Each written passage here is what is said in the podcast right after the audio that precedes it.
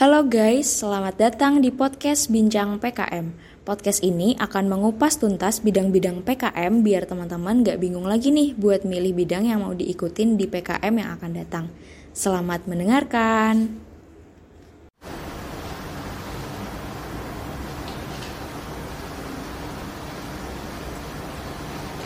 Halo semuanya, selamat datang di podcast Bincang PKM. Gimana nih kabarnya? Semoga sehat selalu ya. Jangan lupa ngerjain tugasnya biar nggak mepet deadline nih. Iya nggak sih kak? Iya bener banget. Oke di sini uh, langsung perkenalan aja mungkin dari aku. Kenalin nama aku Aida Femin, bisa dipanggil Aida. Aku dari Pertanian 2019 dan pada podcast kali ini kita bakal ngomongin tentang PKM bidang AI atau artikel ilmiah. Nah di sini kita udah ada kedatangan pembicara yang keren banget nih, namanya Mbak Rawi Ingra Safitri ya Mbak. Nah Mbak Rawi ini bisa dipanggil Mbak Rawi, Mbak Rawi bisa dipanggil Mbak Rawi ya teman-teman. Mbak Rawi ini sekarang lagi menempuh uh, profesi apoteker di Universitas Muhammadiyah Yogyakarta. Oke mungkin langsung aja uh, halo Mbak. Ya halo. Gimana Mbak kabarnya? Alhamdulillah baik. Lagi sibuk apa Mbak? Uh, sekarang karena baru-baru masuk kuliah ya, Hmm. jadi masih seputar perkuliahan aja sih, tugas ya gitu aja. Oh, iya. Udah berarti belum mulai ini ya, belum mulai uh, apa kayak ke tempat ke tempat profesinya ya? Oh iya belum belum. belum ya. Oke oke. Hmm, mungkin langsung aja ya Mbak. Nah, di sini mungkin teman-teman pada kepo nih tentang apa sih itu PKMAI gitu Mbak. Karena kan PKMAI ini sendiri kan beda gitu sama PKM lima bidang. Mungkin bisa dijelasin sedikit Mbak PKMAI itu kayak gimana ya? Ya sebelumnya terima kasih atas kesempatannya udah diundang ke uh, acara yang sangat uh, menarik ini ya. Jadi untuk PKMI ini sebenarnya uh, salah satu skema dari PKM yang lainnya gitu. Cuma bedanya dari PKMI ini adalah pada saat pelaksanaannya itu kita tidak melakukan istilahnya mulai dari nol, mulai dari penyusunan proposal, kemudian melakukan terjun ke lapangan ataupun di laboratorium dan juga tidak melakukan uh, penyusunan laporan akhir. Oh. Nah, ya jadi kalau di PKMA itu cuma uh, menyusun artikel ilmiah, tapi syaratnya itu dari um, kegiatan yang sudah kita laksanakan terdahulu secara berkelompok gitu. Terus uh, ada syaratnya juga, jadi untuk kriteria dari PKMA ini kita harus um, artikel yang harus kita buat itu yang pertama itu harus dari um, misal kegiatan P- PKL Hmm. ataupun KKN. Nah nanti kan kalau di PKL ataupun KKN itu kita ada mendapatkan suatu proyek ya, ada Ya. proker kan.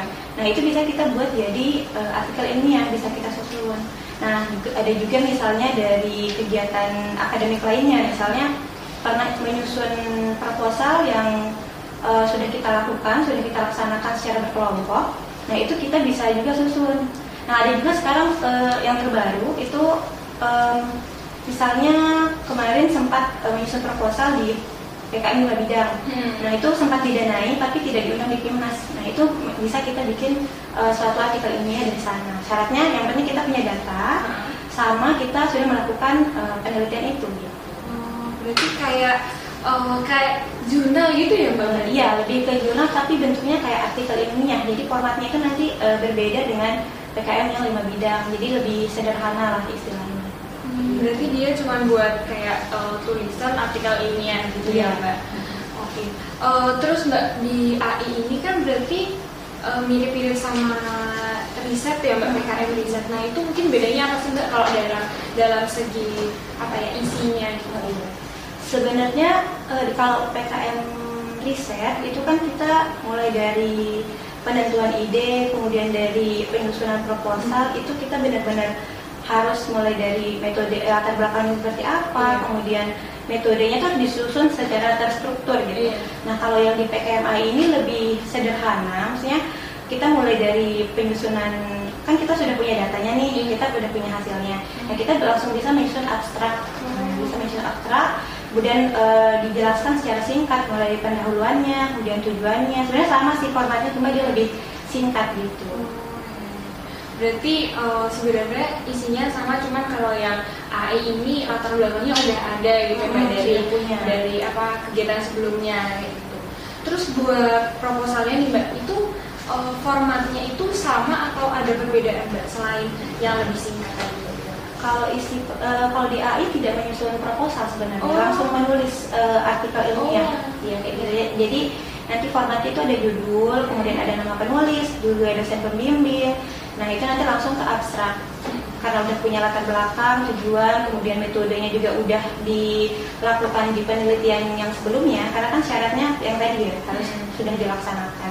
Kayak gitu. Jadi eh, tidak ada penyusunan proposal, langsung ke hasilnya. Cuma formatnya sama, harus ada pendahuluannya, harus ada tujuan penelitiannya, terus eh, metodenya harus dijelaskan. Cuma secara singkat saja, kayak gitu. Jadi uh, kalau misalnya bentuk yang di input ke sebelah berarti lebih simpel gitu ya mbak daripada PKM yang iya. lainnya. Iya, sebenarnya itu juga jadi kelebihan dari PKM hari ini sih. Ah. Karena lebih singkat, kemudian eh, waktu yang kita butuhkan juga untuk menyusunnya lebih cepat ya. Hmm. Karena tadi formatnya itu lebih singkat kayak gitu. Oke oke oke menarik sih karena dia eh, kemarin kan udah sempat ngomongin yang masalah eh bu, apa PKM GT kan ya. Heeh. Nah itu PKM GT itu juga udah beda gitu dari PKM lain. Kayaknya ternyata PKM AI lebih beda lagi dari Iya. yang lain gitu ya. Oke oke. Eh, terus mbak kan eh, PKM AI ini juga ada eh, lolos pendanaan gitu kan. Hmm. Nah itu nanti eh, dananya itu terserah kita mau diapakan, maksudnya dibuat eh, apa ya, dilaksanakan eh, penelitian itu atau gimana? Jadi karena penelitian sudah dilaksanakan, jadi eh, PKM ini kan bentuknya intensif ya. Iya. Jadi eh, nanti setelah di review kan kita kirim ke eh, kampus dulu kan, di review secara internal, baru di review eh, eksternal dan nanti kalau memang artikel yang kita buat itu layak untuk didanai, nanti kita mendapatkan dana sekitar 3 juta untuk yang intensif. Memang beda ya jumlahnya dari PKM 5 bidang Iya. di FK ya beda. Cuma em, untungnya untuk apabila kita mendapatkan dana ini eh, jadi kita bebas untuk menggunakan dana itu karena tidak ada pelaporan juga kan. Oh, Iya. iya. Jadi cukup kita mengirimkan eh, dana eh, data yang kita punya, artikel yang kita punya secara daring dan tidak ada presentasi juga dan nanti dinilai setelah dinilai ya udah nanti kita mendapatkan eh, uang itu dari kampus dan bisa dicairkan. Terus itu eh, dengar mbak ini katanya nggak ada timnas Hmm. segala macam gitu. Ya itu kelebihannya dari PKMAI sebenarnya Iya. kita tidak perlu em, ikut eh, serta ya dalam timnas walaupun sebenarnya semua orang pengen ikut timnas Iya, ya. benar-benar. Cuma karena em, PKMAI ini sudah dilaksanakan penel- penelitiannya dan eh, tidak di tidak di PKM kan gitu kan ya. Jadi em, tidak perlu ikut timnas kayak gitu. Oke oke. Eh, terus mbak dari PKM AI ini ya kan PKM tuh ada banyak bidang. Hmm. Nah kenapa sih mbak milih PKM AI buat eh, bidang yang mbak pilih? Oh ya, kalau saya sebenarnya em, kenapa pilih PKMA itu karena yang tadi ya eh, penelitian-penelitian yang saya sudah lakukan itu sayang datanya kalau tidak dipublikasikan Iya. gitu kan biar eh, datanya data yang kita punya itu lebih bermanfaat kemudian lebih eh, diketahui banyak orang kan merupakan suatu kebanggaan juga kan buat kita betul. gitu.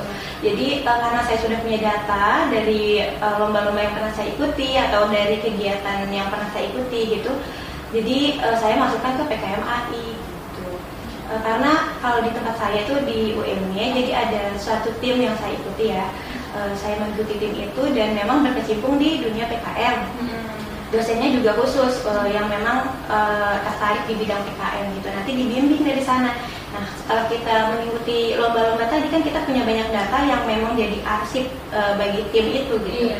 Jadi em, daripada datanya tadi disimpan saja, Iya. dan lebih baik kita membuat suatu artikel ini yang nantinya dilombakan kayak gitu. Nah, jadi eh, manfaatin data buat ikut PKM itu kan Iya. lumayan juga ya mbak Iya. buat ikut akhir. Oke oke. Terus mbak eh, judulnya mbak ini ya mbak kalau nggak salah uji fraksi etil asetat biji melinjo sebagai Hmm. agen antioksidan dan sitotoksik pada sel kanker hewan. Hmm. Nah ini eh, kalau dibaca nih kayaknya sulit nih mbak, kayak sulit dimengerti. Iya, iya. Nah AI itu emang eh, apa ya harus eksakta atau boleh sosial sih mbak sebenarnya? Sebenarnya bebas ya, tergantung bidang yang kita dalami gitu. Hmm. Karena kalau saya di farmasi waktu Iya. saat S1 jadi memang tertariknya di bidang eh, penelitian gitu. Misalnya kalau ingin yang tadi saya bilang kalau misalnya mau KKN ataupun eh, PKL dan juga kegiatan akademik lainnya itu bisa dijadikan AI asalkan yang tadi yang sudah dilakukan terlebih dahulu. Gitu. Jadi tetap bisa. Berarti eh, topiknya sebenarnya bebas bisa sosial, bisa ekstrak tali Iya, ya. iya. Tergantung gimana cara eh, bikinnya ke artikel ilmiahnya itu. Iya, gitu kan. Oke, oke. Terus eh, buat eh, nyari latar belakangnya, yang berarti kan dari hasil yang udah ada nih mbak. Nah, ketika hasil itu kita ada ubah, misalnya ada salah satu variabel kita ubah gitu, itu eh, apa ya mbak? Boleh nggak sih mbak? Gitu? Karena kan itu pasti udah mengubah dari hasil kegiatan lama gitu. Jadi istilahnya kayak menginovasi itu boleh nggak mbak? Terus dimasukin di PKM AI.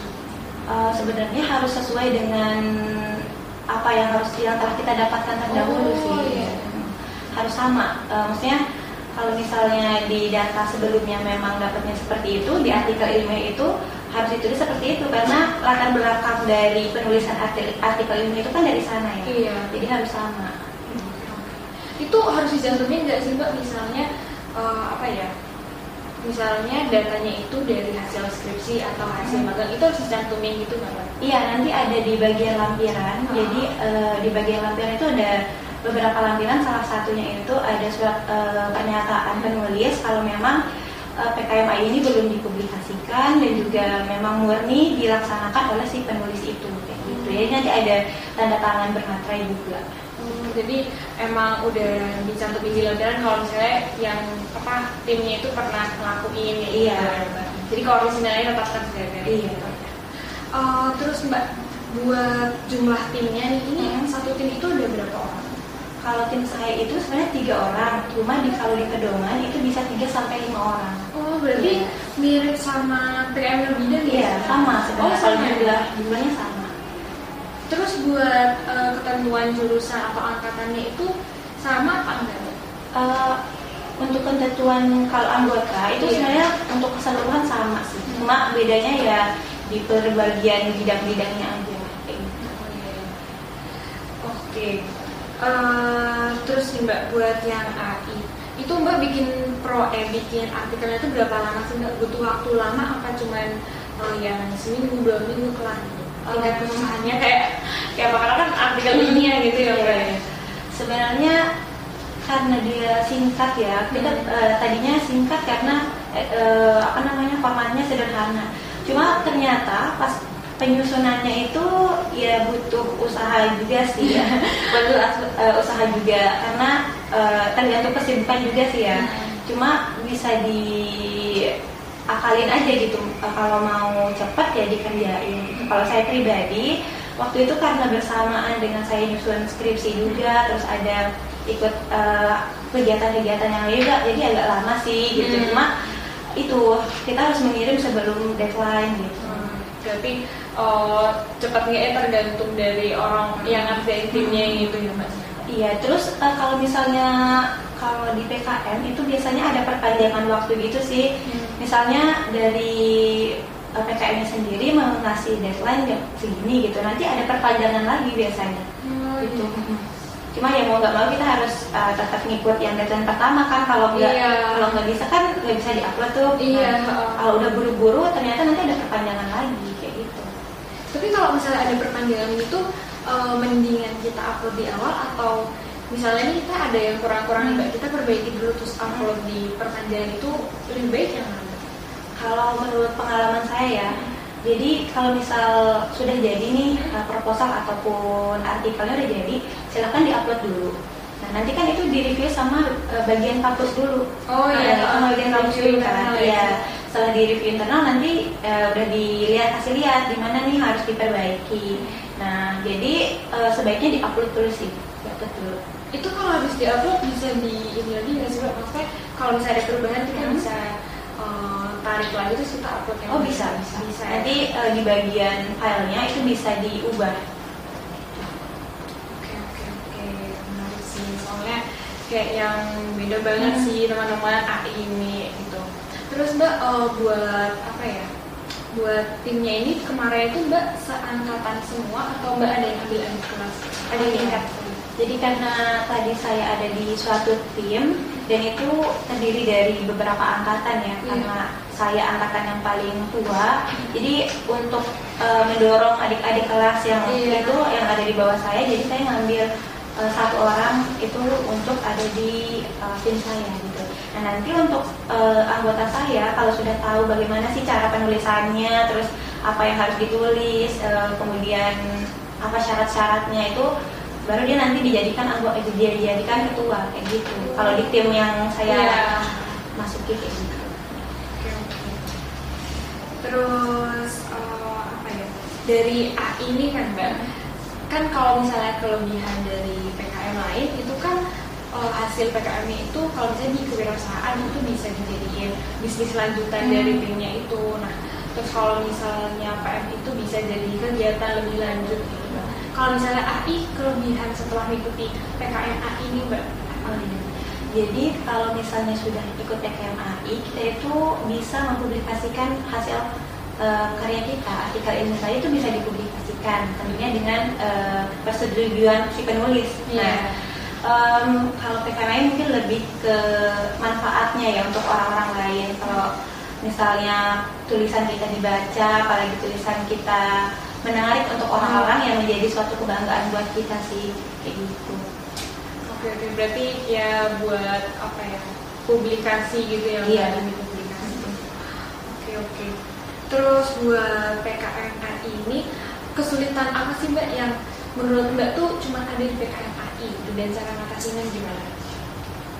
Sebenarnya untuk penulisan ya, karena kan kita menulis suatu artikel di mana membutuhkan suatu eh, kosakata yang beragam, kemudian pemilihan bahasa yang baik dan benar.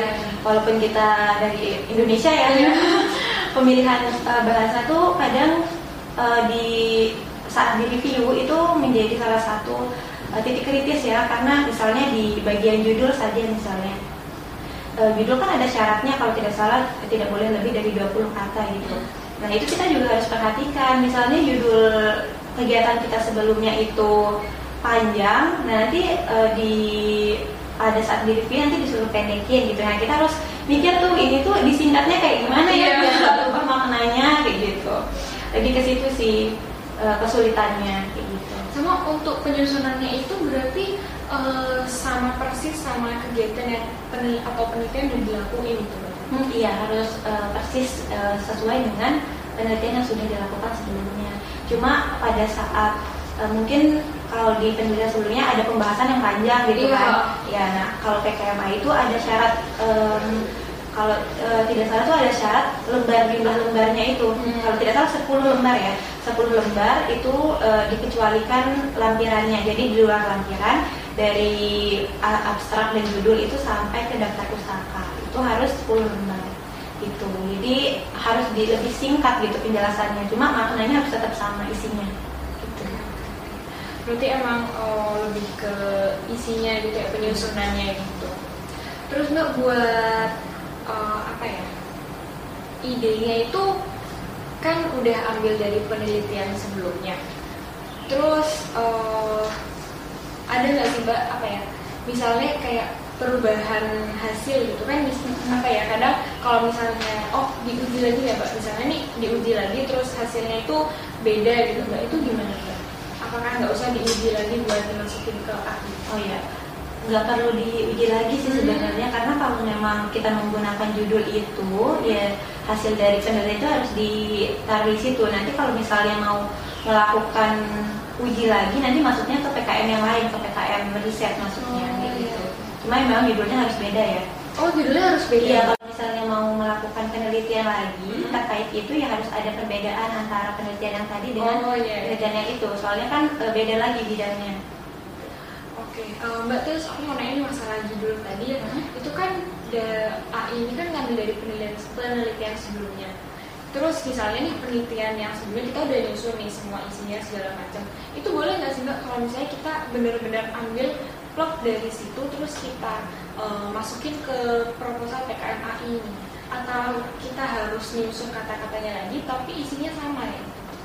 Um, sebenarnya tidak ada persyaratan untuk uh, boleh tidak untuk mengubah kata-katanya ya tergantung kita bagaimana caranya untuk menyampaikan uh, isi da hasil dari penelitian sebelumnya itu sebaik mungkin dan tidak mengubah konteks alami dari si peneliti ini gitu. Berarti judulnya uh, bisa beda ya mbak? Bisa beda tapi maknanya harus tetap sama. Kalau misalnya sama gitu boleh nggak? Boleh. Berarti boleh sama ya? Iya boleh. Berarti sebenarnya kalau misalnya kita udah punya penelitian terus mau dimasukin ke AI, ya agak mudah gitu ya? Iya itu salah satu kelebihannya sih. Kita langsung bisa nulis kan. Jadi kalau udah punya data kita bisa langsung susun artikel ilmiahnya. Gitu. Berarti itu apa kelebihan buat teman-teman yang habis magang atau lagi nyusun skripsi kayak yeah. gitu ya mbak cuma data kalau di skripsi itu syaratnya kita harus e, mengerjakan itu secara berkelompok atau secara tim. Jadi saat pada saat pengambilan datanya itu kita mengambilnya secara misalnya e, saya sama e, kakaknya nggak langsung ambil gitu kan e, secara bersamaan. Nah datanya itu bisa dijadikan artikel ilmiah tapi kalau ngambilnya sendiri-sendiri itu nggak boleh. Oke, berarti kalau misalnya Mbak kan uh, satu tim tuh bertiga sampai berlima nih ya. Itu berarti penelitian diambil satu orang gitu kan Mbak? Berarti yeah. yang, yang lain ya cuma sebagai anggota ya? Iya, yeah, betul. Oke, oke. Menarik sih. Soalnya emang uh, istilahnya kayak apa ya, nggak mengembangkan juga, tapi malah istilah gampangnya kayak copy paste yeah, sebenarnya ya, iya kayak menulis semua ya Mbak. Oke, oke. Uh, terus sih Mbak terakhir ya, uh, mungkin uh, pesan buat teman-teman uh, pejuang PKM 2020 dan nih uh, terutama buat yang tertarik buat ikut PKM AI gitu. Iya, jadi buat teman-teman atau adik-adik yang masih bingung atau masih belum tahu ini idenya harus seperti apa atau mau ngambil topik apa gitu. Kalau memang masih bingung itu silakan menjadi anggota dulu. Karena saya dulu uh, mulainya dari anggota dulu nah belajar dari kata tingkat karena biasanya lebih berpengalaman kan yeah. Ka tapi kalau memang sudah punya ide itu silakan untuk uh, mencari uh, dosen pembimbing yang memang uh, sesuai dengan bidang yang kita mau nah setelah mempunyai dosen pembimbing biasanya kan uh, ada bimbingan gitu kan ada uh, konsultasi uh, itu silakan dimanfaatkan sebaik mungkin karena biasanya dosen-dosen itu lebih tahu hmm. terkait isu-isu apa sih yang sedang diperbincangkan misalnya di bidang pertanian misalnya dosen-dosen lebih tahu ya terkait uh, apa sih yang harus kita angkat gitu permasalahan apa. Nah nanti kalau sudah dapat eh, silahkan uh, langsung disusun mau mau disusun seperti apa dan mau masuk ke bidang PKM yang mana. Nah apabila sudah nanti silahkan uh, diupload tepat waktu tentunya ya diupload tepat waktu dan juga diikuti uh, apa kata reviewer. Nah biasanya reviewer kan menaruh revisi-revisi uh, kan biasanya nah itu silahkan diikuti sesuai dengan uh, apa yang sudah disampaikan oleh reviewer. Kemudian uh, yang paling krusial itu kita harus uh, mengikuti pedoman ya, hmm. karena pedoman sangat penting. Apalagi misalnya di bagian judul saja, karena kan judul pertama kali dilihat ya. Apabila nanti judulnya ada sudah salah, yeah. karena kan kita saingannya sama seluruh Indonesia yeah, ya. Uh, apabila judulnya sudah salah itu uh, kemungkinan besarnya untuk dicek di lembar-lembaran selanjutnya itu sangat kecil yeah. gitu. Jadi untuk uh, mulai dari judul aja itu harus kita perhatikan. Pokoknya apa yang ada di pedoman itu silakan diikuti saja kayak gitu. Oke okay, berarti uh, kalau bisa benar-benar ikut pedoman dan tanya-tanya ke dosen nih teman-teman tentang isu-isu apa sih yang lagi hangat uh, akhir-akhir ini gitu ya mbak Oke, uh, mungkin makasih nih Mbak udah ngulangin waktunya buat ngobrol-ngobrol tentang PKMA ini sama ya, kita. Semoga teman-teman di sini uh, mungkin dapat pengetahuan baru ya tentang PKMA ini, jadi biar semakin tertarik buat ikut PKMAI gitu. Uh, mungkin terima kasih Mbak Rawi udah ya, sama, Uh, udah ngasih ilmu bagus buat kami. Oke, uh, sampai jumpa di podcast selanjutnya. Dadah.